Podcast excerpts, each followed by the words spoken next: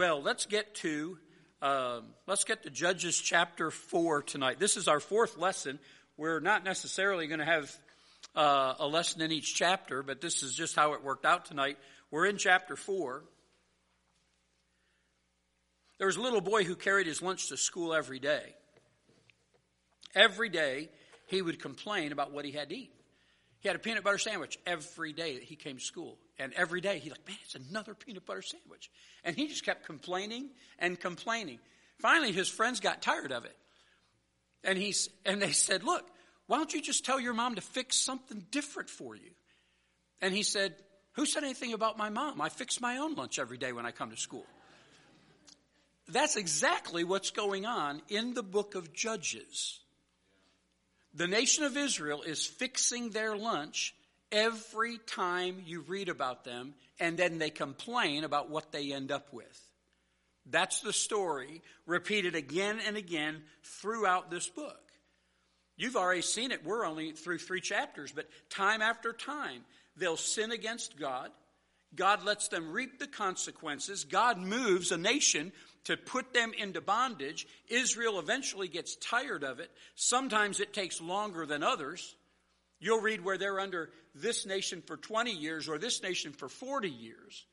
But eventually Israel gets tired of it and they cry out to God, and God, who is faithful all the time, delivers them through the work of a judge, and then they have rest for a period of years. It might be 20 years, it might be 40 years, it might be 80 years. But eventually, they're going to make themselves another peanut butter sandwich and they're going to end right back up in bondage like they were before. And that cycle just keeps being repeated.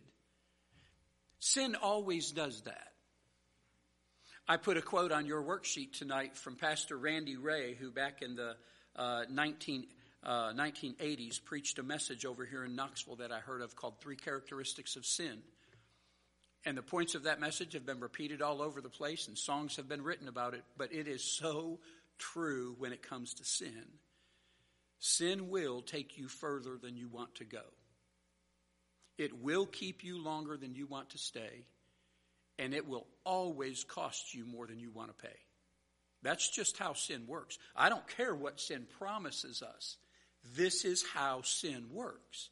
This, the, the, the, the devil, who's the originator of sin, this is his goal. His goal is your destruction. His goal was Israel's destruction. And, and Israel fell for it time and time again. So we come to chapter 4 tonight. Chapter 4 is a pretty dramatic chapter. In fact, Judges 4 reads like a dramatic play, but it is true history. You are reading something tonight that actually happened. But if we were to take this like a dramatic play I would, I would start tonight by introducing you to the cast of characters that you're going to read. The names in this chapter are not our normal names. I, I like Matthew, Mark, Luke, and John, don't you? Well, we don't have Matthew, Mark, Luke, and John, and Paul, and Peter. We have men like Jabin, and Sisera, and Barak, and uh, a woman named Jael, and we've got all these different names. But that's our cast of characters. We're going to first meet this king, Jabin, Jabin is a wicked king of a country called Hazor, and he's a tyrant. He has as the captain of his army, the captain of his host, a man by the name of Sisera. Sisera is bad guy number two in our drama. Then we also meet a woman by the name of Deborah. Deborah is a Jewish judge, and she is full of faith, and she is full of courage, and she has tremendous leadership skills. Then we meet a man named Barak. Barak is a Jewish general who was reluctant to serve. We'll see that also. Then there's a man named Heber, and Heber is a Kenite. Uh, the Kenites are distant relatives of Moses by way of marriage. And he, even as a Jewish person, is at peace with that wicked king Jabin. And then there's Heber's wife, Jael. Of anything else she could do, she knew how to swing a hammer. Don't get on this lady's bad side. That's what I would say. And then finally, Jehovah God. Jehovah God demonstrates in this chapter his absolute power over anything. And in this particular in this particular chapter, he demonstrates his power over war and over the weather. But that's the cast. This is how this this is how this uh, dramatic story is going to unfold. Let's introduce it by by reading a first the, the first couple of verses here. Judges chapter four verse one says, "And the children of Israel again." Did evil in the sight of the Lord when Ehud, the last judge, when he was dead. And the Lord sold them into the hand of Jabin, king of Canaan, that reigned in Hazor, the captain of whose host was Sisera, which dwelt in Harosheth of the Gentiles. And the children of Israel cried unto the Lord, for he had 900 chariots of iron, talking about King Jabin, and 20 years he mightily oppressed the children of Israel. Oftentimes in this book, you'll read about these kings or these nations that oppressed the children of Israel. This man, the Bible's careful here to say he mightily oppressed them. This was like the Egyptians uh, overseeing uh, the Israelites back in Exodus, where they told them to make make the brick without straw. Remember that?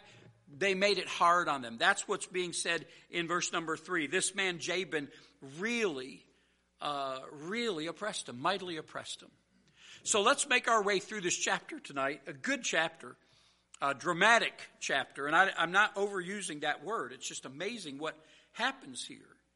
And really, to get the whole picture of what happens in chapter 4, you have to acquaint yourself with Deborah's song in chapter number 5 because we get details in chapter 5 where she's praising the Lord for what he did in chapter 4. We get details in chapter 5 that we, we didn't get in chapter number 4. We get a summary statement here, but over here in chapter 5, we get the details of what happened. So let's look at this tonight like this. Let's look at it as, as a drama in four acts. Okay? Act number one is a tragic situation. A tragic situation. We just read about it. The Jews had rest for 80 years, it says in, uh, in chapter 3 and verse 30 after uh, Ehud led Israel to rebel against the Moabites. They defeated the Moabites. The Bible says in chapter 3, verse 30, and the land had rest four score years. So they were delivered, self governing now for 80 years. It's the longest period of time in the book of Judges that Israel has rest. There's an important, there's an important observation to make, especially here toward the beginning of the book. And that observation is this Israel never experienced revival in this book, they only experienced reformation. That's an important, that's an important thing. Reformation's on the outside, revival's in the heart. Their heart never turned in the book of Judges. Now, once we get into the kings, you'll have godly kings like uh, Hezekiah and Asa that come in, and you'll find you will find revival occurring under there. I mean, they go in and clean house. Remember that? They're tearing down idols and people, they're cleaning out the temple, and it's great. You don't find that in the book of Judges. What you have is temporary reformation. Not one time do they experience revival. And this is one of those times when they're sinning against God. So verse number two says this, that God raised an enemy up against them. And I think as Christians today in, in 2023, we ought not to forget this. That God will raise up an en- enemy against you or me when we rebel against him. God, God doesn't change necessarily the way He works. It says in verse number two, the Lord sold them into the hand of this tyrant named Jabin. Let that be a warning to me, and let that be a warning to you that God raised up this enemy against his people. So we come to this man named Jabin, he reigned in Hazor, so he's, uh, Hazor is one of these city states in the land of Canaan, but it also says that he was king of Canaan. Most Bible historians believe that there was a confederacy of kings that lived all, all throughout the land. Remember all those tribes that Israel failed to kick out when they were going through the land? The Bible said they just left them here and left them there they would eventually form a confederacy, and they had a king over them. That king, at this particular time in history, his name was Jabin.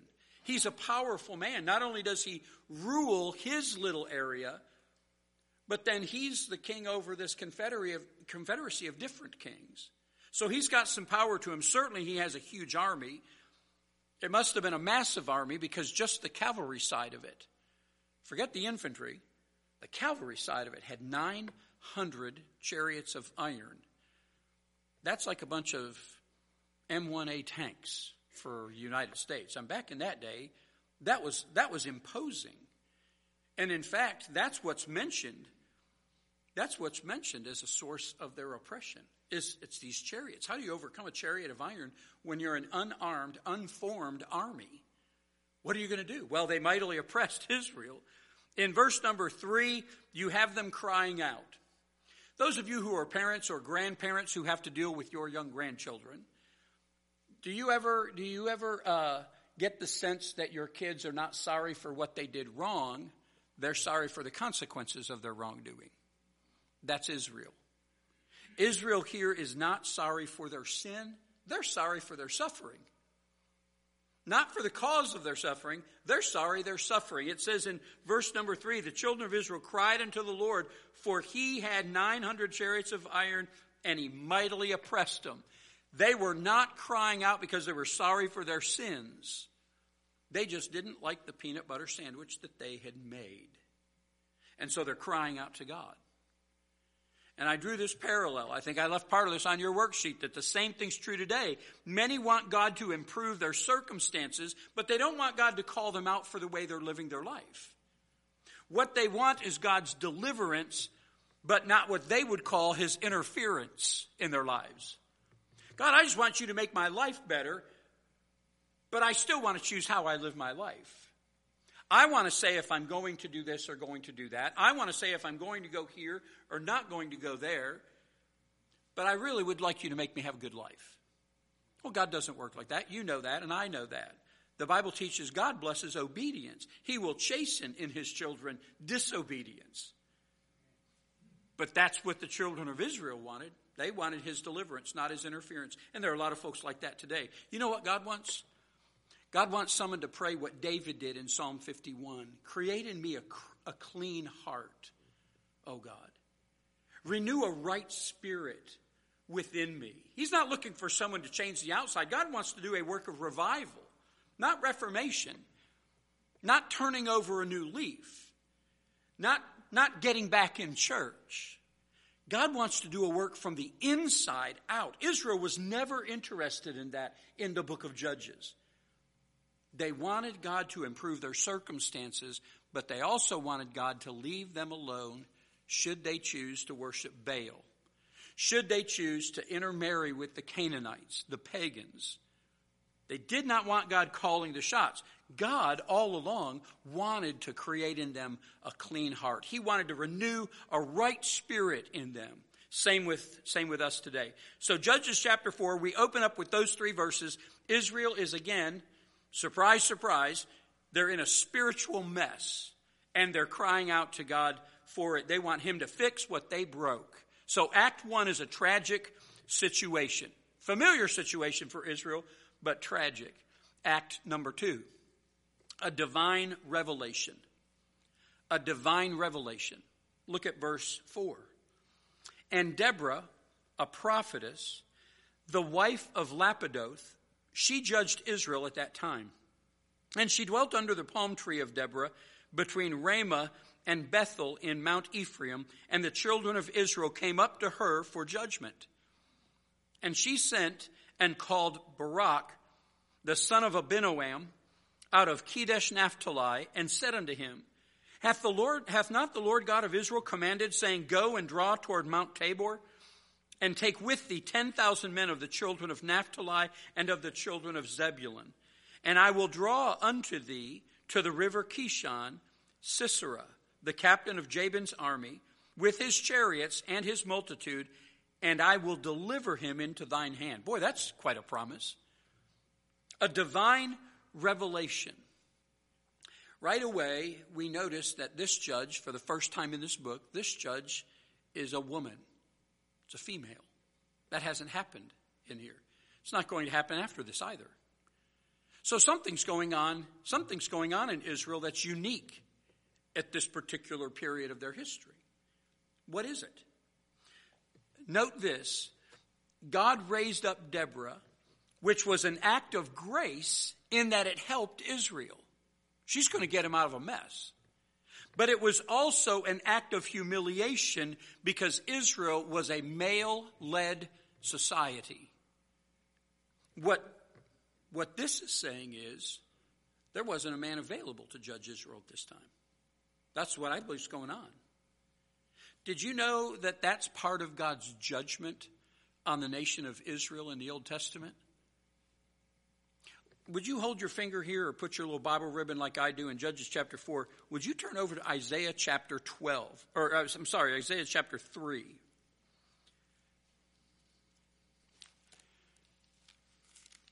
Third chapter of Isaiah. We're going to read some verses here that describe what God's judgment looks like on his people if they forsook his ways. And what you're going to see is part of that judgment was an absence of qualified godly men to serve as leaders in Judah's society and government. But this worked out in Judah or Israel. Now, where we're at in, in the book of Judges, Israel is still a unified country. There's just one. Later on, uh, you know, uh, after David dies and Solomon dies, the country is ripped in two, and now you have two nations. Isaiah chapter 12 is addressing the nation of Judah, the southern nation. But the same thing applies. Look what it says in chapter 3 and verse 1. Isaiah 3 1. For behold, the Lord, the Lord of hosts, doth take away from Jerusalem and from Judah the stay and the staff, the whole stay of bread and the whole stay of water the mighty man and man of war, the judge and the prophet and the prudent and the ancient, the captain of fifty and the honorable man and the counselor and the cunning artificer and the eloquent orator. And I will give children to be their princes, and babes shall rule over them and the people shall be every uh, the people shall be oppressed every one by another and every one by his neighbor. The child shall behave himself proudly against the ancient and the base against the honorable. Would you i don't know if you're reading the king james translation or not but whatever your translation is would you see the united states of america and our society in this today? It shouldn't take you long to draw these parallels Verse number six When a man shall take hold of his brother of the house of his father, saying, Thou hast clothing, be thou our ruler, and let this ruin be under thy hand. In that day shall he swear, saying, I will not be an healer. For in my house is neither bread nor clothing. Make me not a ruler of the people. For Jerusalem is ruined and Judah is fallen, because their tongue and their doings are against the Lord to provoke the eyes of his glory. The show of their countenance doth witness against them, and they declare their sin as Sodom. They hide it not. Man, 2023. Woe unto their soul, for they have rewarded evil unto themselves. Say you to the righteous, that it shall be well with him, for they shall eat the fruit of their doings. Woe to the wicked, it shall be ill with him, for the reward of his hands shall be given him. As for my people, children are their oppressors, and women rule over them. O my people, they which lead thee cause, uh, they which lead thee cause thee to err and destroy the way of thy paths. For time's sake, we'll stop reading right there. But do you get the gist of this? God has taken away, it says, God has taken away in those first few verses the mighty man, the honorable man, the, the talented man, the craftsman, the leaders. This just describes our society today. That's what I believe was going on back in the book of Judges. You see, when everybody knows the very last verse of the book of Judges, you'll recognize it even though you may not have known it was the last verse of the book of Judges when it concludes what? That every man did that which was right in his own eyes. They didn't come to that overnight. That was going on all the way through the book of Judges. I believe when we were in Judges chapter 4, I think part of the problem, uh, part of the reason rather that Deborah was where she was as a prophetess and a judge is because Isaiah chapter 3 was being demonstrated in God's people. They had forsaken him. Deborah was a prophetess and a judge. Those two things mean this that she was given supernatural wisdom and discernment from God's Spirit. And there are other, there are other women in the Bible who have this. Moses' sister Miriam, she had that gift. Anna, uh, Dr. Manley just read about her in Sunday school this last week. The, that wise woman Anna in the Gospels who was waiting for the, uh, she was waiting to see Messiah. Remember that? She had that discernment. Philip the evangelist in Acts chapter number 9, he had four daughters that had that same, they had that same anointing. Deborah in chapter 5 and verse 7 called herself the mother in Israel. Sinful Israel was like her children, and she was, it was as if she was trying to call them back to God as a mom calls a wayward son or daughter. This was the position that she was in. And so God chose at this particular time, God chose to use this godly, spiritually minded, spiritually led, discerning woman named Deborah to lead her people. So much lead her people that she sat under a tree and children of Israel would come to her and say, Hey, we need this judgment to be made. And when God was ready to deliver him, God, God implied, or God led uh, Deborah to call for Barak and said, You are to lead the army of Israel to, to draw Sisera's troops to Mount Tabor. And he was, what he was doing was drawing them to a trap. We'll talk about that in just a moment. Uh, Mount Tabor is a little bit southwest of the Sea of Galilee. So it's, it's north of Jerusalem. It's west of Galilee, but it's east of Nazareth. So if you're familiar with Bible geography, or if you have Bible maps in the back of your, your Bible, you can, found, you can find Mount Tabor um, just a little bit north of the center of the nation and west of the Sea of Galilee. And God was going to bring them, God had a plan. He was going to bring them to Mount Tabor, and this army was going to be wiped out. By a group of people, by the way, who were not part of a standing army because they were under, they were under oppression for 20 years. Here's, here's my point on this about drawing Sisera into this trap. When God wants to glorify himself through us, he always has a perfect plan to do so. When he wants to work through you, when he wants to work through me, when he wants to work through Barak or Deborah or the children of Israel, he has this plan to do that. We just need to follow his plan. What happens is when I come up with my own plan, here's God's plan. You know where it's going to end. It's always going to end successfully or victoriously. And then here's Mark's plan. Mark's plan is almost all the time going to fail if it opposes God's plan. Now, if Mark's plan is to go along with whatever God says, Mark's chosen, Mark's chosen a wise, he's chosen a wise course. But when you and I set a course opposite, perpendicular to the plan of God, it's always going to result in tragedy for us. And that's what Israel did. God does want to be glorified up in your life. He wants to be lifted up in your life. And He has a plan to do that. And His plan guarantees success, it guarantees His blessing. But I have to follow that plan. And you have to follow that plan. Do you remember what it says in, in Jeremiah 29 11? The, the modern translations have it like this For I know the plans that I have for you. But the King James Bible says this I know the thoughts that I think toward you. That makes it a, can I just tell you something? To me, maybe I'm reading it wrong, that makes it a little more personal to me. To know that I'm in God's thoughts. For I know the thoughts that I think toward you as an individual, not the human race, not, not America, not the body at Faith Baptist Church, that I think toward you, individual child of God. Thoughts of peace, not of evil, to bring you to an expected end.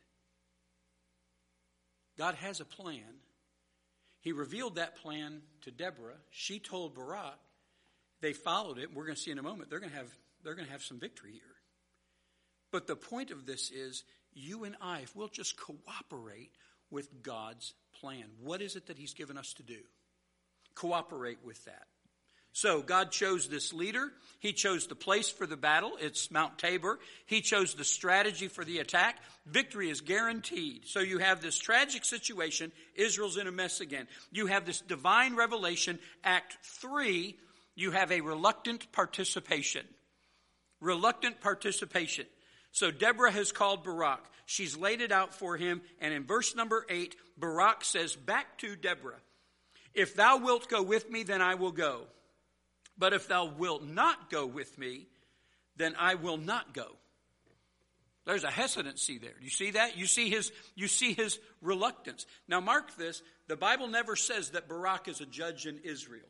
If anything, it lays him out to be a military leader. He's not called a captain or anything. This is just a man God put on Deborah's heart to call and send him into battle. So maybe he was already military minded. Maybe he was an older guy who fought 20 years ago uh, against, you know, enemies or something like that. But the Bible never calls him a judge. And he's called to, to take this action, and he says, Well, wait a minute. Have you ever done that to God? When, when God calls you to do something, it's clear what he's given you to do. And you're like, Well, what I, what I want you to do, Gideon, is do this. And then Gideon kind of pushes that fleece out there. Remember his fleece? Lord, if it's wet up here and dry down here, I'll go. And then it is. And then he comes back and he says, Well, it needs to be dry up here and wet down here, and I'll go. Well, this is what this is what Barak is doing here. He's appointed to be the leader of Israel's army. He's told to activate his troops. He's from the tribe of Naphtali, which is going to, to send thousands of volunteers. But just like Moses, just like Gideon, just like Jeremiah, by the way, there's a reluctance in him, a hesitance. Well, I'll go if you'll go, Deborah, but if you're not going, I am not going. I am not going on this. Someone, and I don't know who, said this God's commandment is his enablement.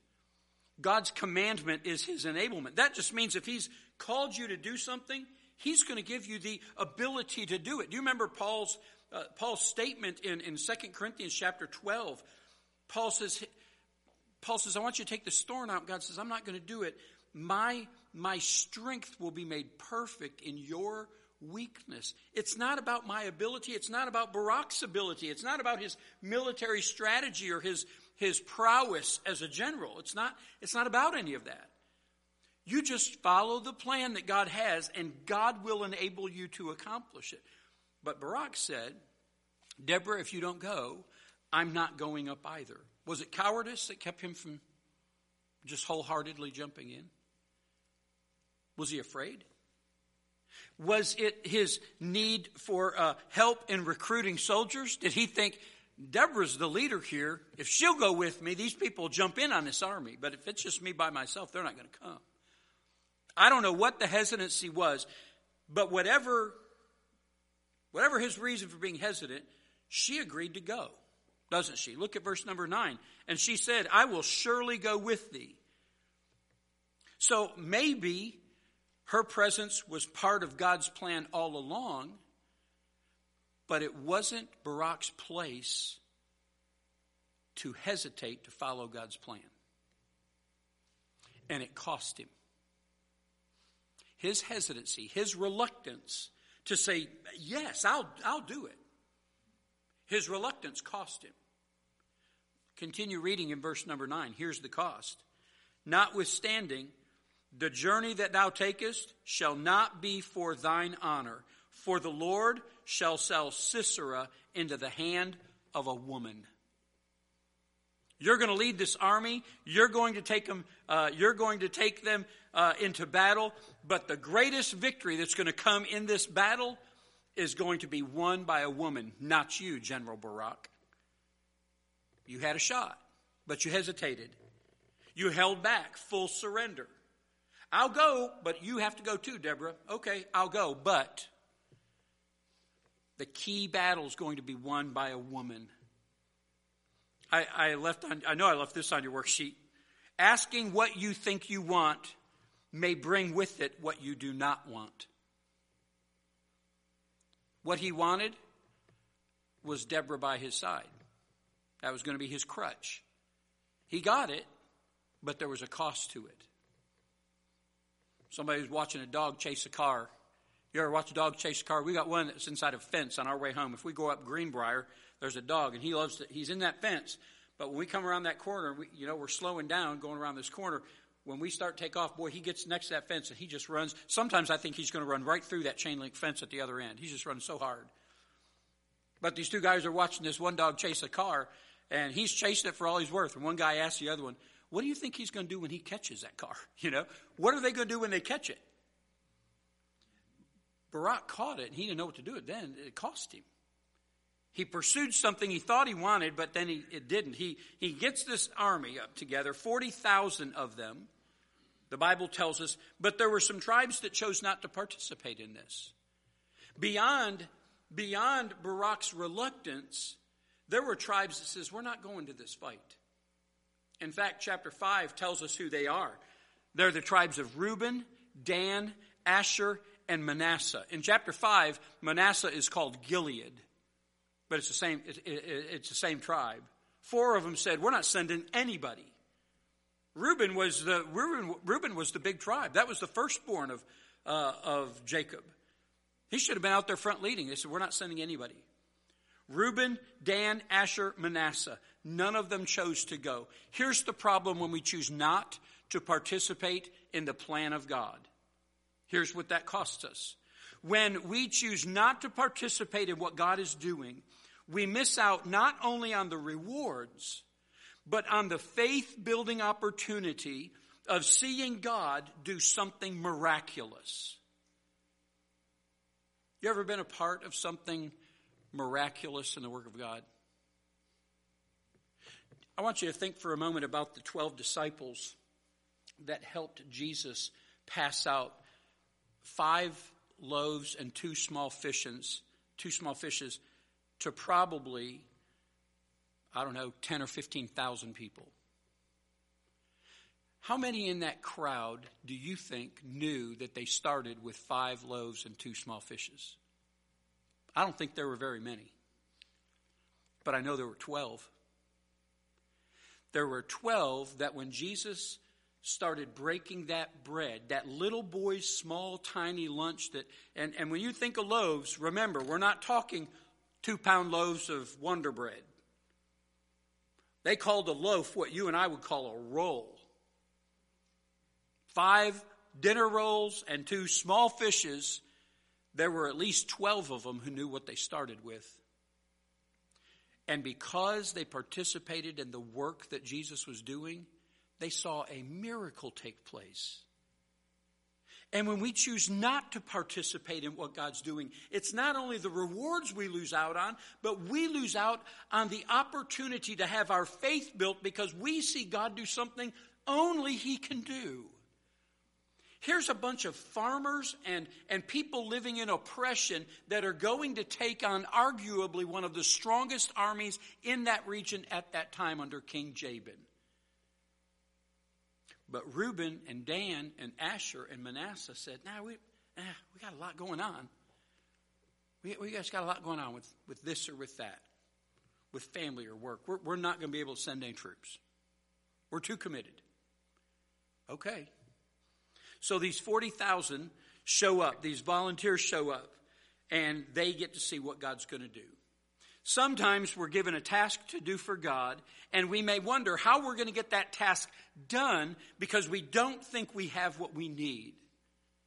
But the truth is that all God is seeking from you or from me is willing participation, a surrendered heart. He'll take care of the rest of that. God just needs some hands and feet. He, he doesn't need your wit. He doesn't need your intelligence. He doesn't need mine. He wouldn't have much to work with anyway. What he needs is for me to say, Here am I, send me. I'll, I'll go. I'll do that. I'll stand here. I'll move that brick. I'll do that. That's all God's looking for willing participation and a surrendered heart. I want you to keep in mind these 40,000 that surrendered. Chapter 5 and verse 8 says there was no weapons among the Israeli people. They didn't have any weapons. That, that's what it says. Chapter 5 and verse 8.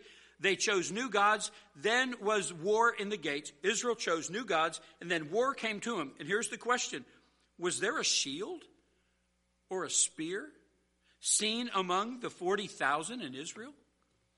It's a rhetorical question. God's saying they don't have any weapons.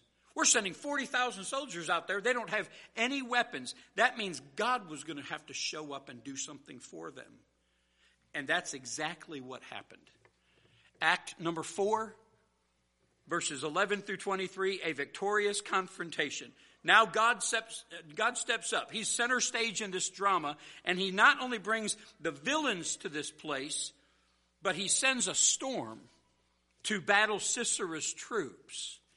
This is an interesting passage of scripture. There's three things in these verses, and then we'll be done. First of all, Sisera is warned. Remember, Sisera, he's the captain of the enemy host. Jabin is the wicked king. Sisera, bad guy number two, he's the captain of the host. It says in verse number 11, Now Heber the Kenite, which was of the children of Hobab, the father-in-law of Moses, had severed himself from the Kenites and pitched his tent unto the plain of Zaanaim, which is by Kedesh. And they showed Sisera that Barak, the son of Abinoam, was gone up to Mount Tabor. Verses 11 and 12, Heber warns Sisera that the Israelites are going to revolt. He says, Barak has brought 40,000 over to Mount Tabor, and they're here for a fight. I just want you to know, he, he warns them. I think Heber worshiped the true God, but I think he didn't have a dog in this fight. And so he, he really had just made peace with Jabin. But he does go to him and he says, he, he says um, that, that Barak has brought these soldiers over there. So it's not that he was a traitor to Israel or to the other. He's just not in this fight. Heber, not. Well, Pastor, why are you bringing him up if he's he's going to play a he's going to play an important role here? But Heber goes to him and he warns Sisera. And Sisera believed Heber's report and he falls right excuse me, he falls right into God's trap. We'll see this in just a minute, but God is not going to be over God is not going to be overthrown by somebody as weak as Jabin or Sisera. In fact, these men that plot and plan against the ways of God, this, this, this uh, family that's coming into Mark and Michelle's church and, and trying to attack this church through witchcraft, you think God's going to stand idly by on this? This is what God says in Proverbs chapter 1. God is speaking. He says, But ye have set at naught all my counsel, and with none of my reproof. You wouldn't listen to one thing I said. I will also laugh at your calamity and will mock when your fear cometh. That is an ominous warning. It's not a threat. It's just a warning from God. He's not going to, he's not going to be moved by this. So you, you have, first of all, Sisera being warned. That's verses 11 through 12. Then you have Sisera being whipped. I'm, I'm just trying to stick with my little alliteration, but being whipped in a fight, that's a good southern term, isn't it? Look at verse number 13. And Sisera gathered together all his chariots, even 900 chariots of iron, and all the people that were with him from Harosheth of the Gentiles unto the river of Kishon. And Deborah said unto Barak, Up, for this is the day in which the Lord hath delivered Sisera into thine hand. Is not the Lord gone out before thee? So Barak went down from Mount Tabor, and 10,000 men after him. Look at verse number 15. It's a summary verse of the whole battle. And the Lord discomfited Sisera and all his chariots and all his host with the edge of the sword before Barak, so that Sisera lighted down off his chariot and fled away on his feet. 900 chariots, horse drawn chariots of iron. These were heavy armor that they had brought to this fight. Sisera brought 900 chariots to battle. What he didn't know was God was going to bring a devastating rainfall and a subsequent flood that caused the Kishon River that keeps being mentioned here. Why do you think the Holy Spirit, I think five times in this chapter, he keeps talking about the Kishon River? I've never heard of the Kishon River before. Not till I got to Judges chapter 4. But you'd think this was the Tigris or the Euphrates, the way it's being mentioned here. A rain comes, and the Kishon River overflows, and everything is turned to a mud pit. What do you think that did to the effectiveness of an iron chariot? That, that leveled the playground or the battlefield pretty quickly, didn't it? How do I know that there's this rainfall and this flood? I said a moment ago, you got to read Deborah's song in chapter number five, and she tells us about this. Chapter 5, verses 20 and 21 give you the detail of why Sisera fled his iron chariot in the middle of a fight. Why jump out of the tank in the middle of a fight? Look at chapter 5, verse number 20. Deborah is singing a praise to God. They fought from heaven. The stars in their courses fought against Sisera. The river of Kishon swept them away. That ancient river, the river Kishon. O my soul, thou hast trodden down strength. They came with the strength of those iron chariots, and God made them of no effect. So Sisera, that was the best thing he could do. You, have you, seen those, those movies from World War II where they show those tanks, those early tanks just bogged down the mud. They're not going anywhere. They're just sitting ducks for another tank. Well, Sisera is a sitting duck in there. So he flees his chariot. Not only did the storm come and cause problems, and this flood comes and cause problems, but the Bible says that, that God discomfited them in verse number 15. That means to confuse or to throw them in a panic. Why were they confused? They were confused because the God that they worshiped, Baal, was the God of war, but he's also the God of the storm.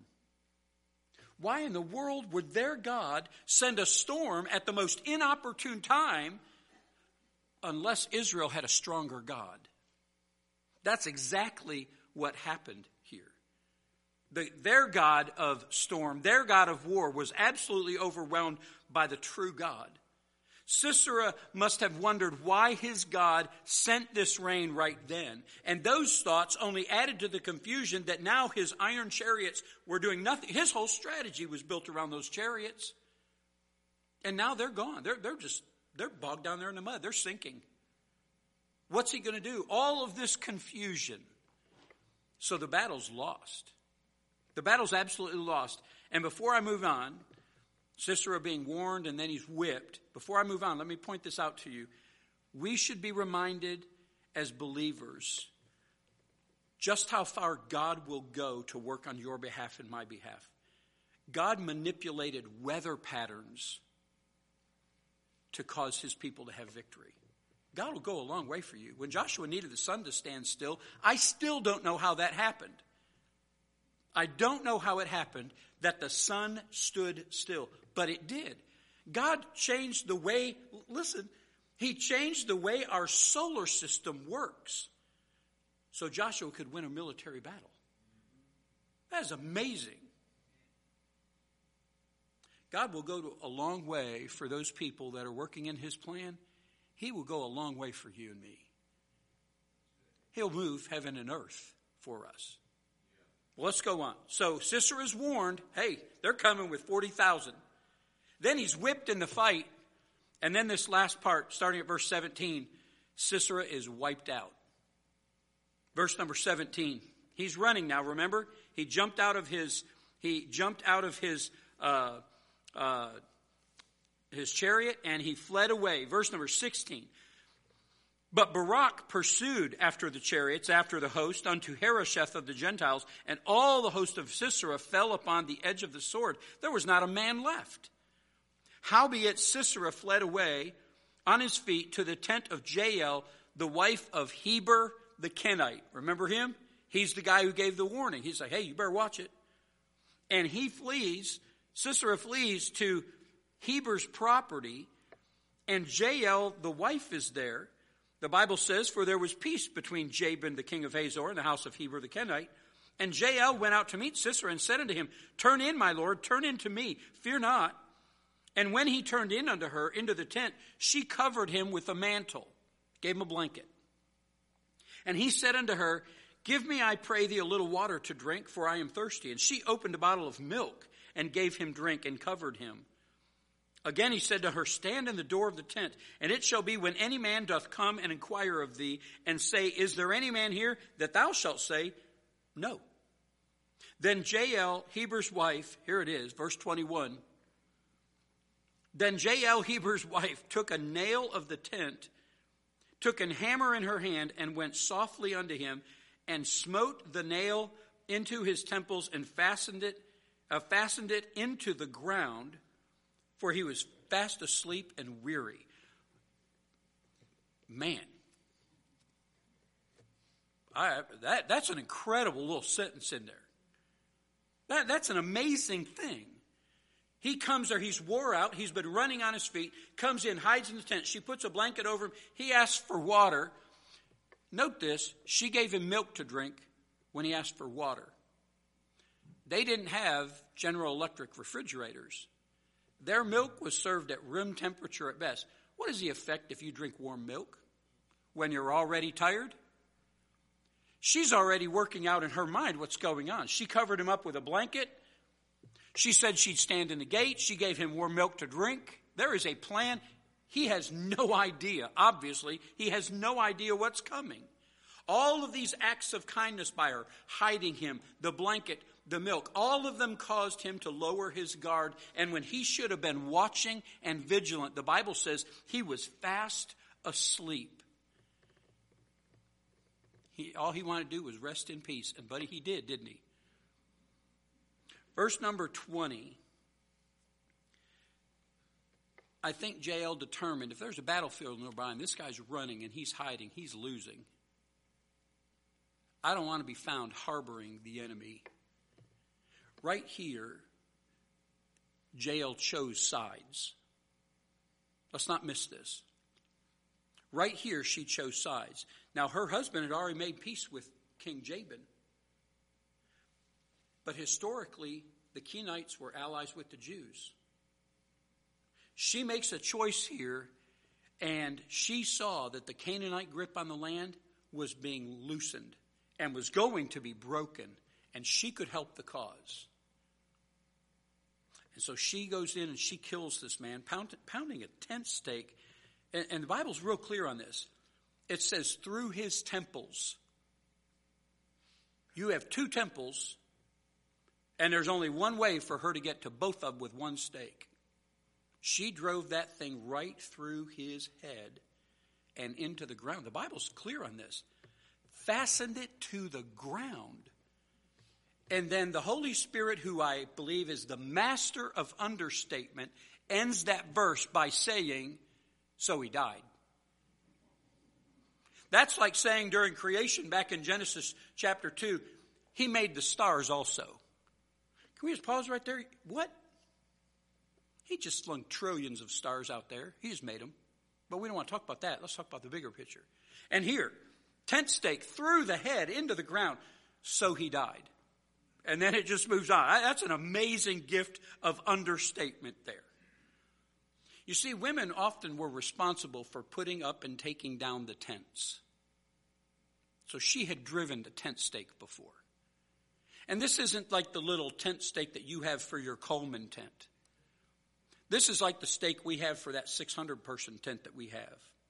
Those stakes that are two and a half or three and a half feet long and require a hammer to drive them in get this, for a captain of the army to flee from battle is embarrassing. To be killed while fleeing is humiliating. But to be killed by a woman while sleeping during battle was an absolute disgrace to Sisera's name and to his army. You go over Judges chapter 9 and verse 54. In a little while, we'll get there and we'll read how Abimelech did all he could to avoid being killed by a woman. He's fighting a battle up against a wall, and a woman takes a piece of a millstone. She sees him down there, and she chucks a piece of millstone down, and it cracks him on the skull. And it's a mortal wound. And he tells the soldier next to him, Kill me with your sword, so it's not said of me I was killed by a woman. The way that Jael killed him was an absolute disgrace to this guy. This is, a, this is an incredible story. Can I, can I close quickly with three lessons to learn from this? Here they are. Number one, God is always going to find someone through whom he can work. God will always find someone through whom he can work. There were no men available to lead, no godly men willing to step up and lead this. That's fine. I'll use Deborah. I, I, just want to tell you if God's looking for someone to work through, take the opportunity. Be that person through whom God could work. Don't step aside and let somebody else see that because not only do you miss your rewards, you miss out on the opportunity to see God do something incredible. God will always find someone through whom he can work. Second lesson is this reluctant service for Jesus costs something. It cost Barak. He didn't get the satisfaction of slaying his enemy, Jael got that. Reluctant service for Jesus costs something. Surrender your heart. Full on surrender. God, what do you want me to do? How do you want me to live? Where do you want me to serve? Full on surrender. Third lesson is this Christians cannot be neutral in matters of right and wrong. I said at the closing that Jael knew it was time to take a stand. Heber, her husband, had joined himself to King Jabin, but she recognized this was God at work. Here's a bunch of non experienced Jews whipping a huge army, a Canaanite army. God has to be doing this. Christians cannot be neutral in matters of right and wrong. You have to choose sides. So do I. You got to choose sides. And the day in which you and I live, choose wisely. Choose wisely. The majority's not, uh, it's not that the majority is not always right. In this sinful world, the majority is seldom right according to the scripture. If you're judging what the majority does versus the Bible, it's usually not the same. Choose wisely. It's time to choose sides. We're getting close to the return of the Lord Jesus Christ. When he comes back, I don't want him finding me flirting with the world. I want him finding me. I want him finding our church family doing the work he's left us here to do. Be more like Jael. Her husband Heber had no business making friends with the enemy of Israel. No business whatsoever. Love not the world. Remember that? Neither the things that are in the world. Follow Christ. Choose the right side. Father, thank you for putting such an interesting story in here. We're surprised, and uh, we're surprised at the violence in this book. But Lord, when we when we peer into it and we see what's being taught here, you left these stories in the Old Testament for our example. You left them here for our admonition. So all of these folks, Deborah and Barak and Jael and Heber and Sisera, they're all teaching us something. And Lord, in the end, it's that we choose the right side here. And it's not about, Lord, it's not about this life, it's about the next life. So help us to choose to serve you and love you and follow you with all of our heart. Lord, help us not to hold back. May we not be half hearted, but help our lives to be about what your plan is and how we can be involved and see you do great things, not just through us, but God, we want you to do great things in each of us in making us more like Christ. We pray all this in your name. Amen. God bless you, church. Good to see you tonight. Lord willing, see you on Sunday, all right?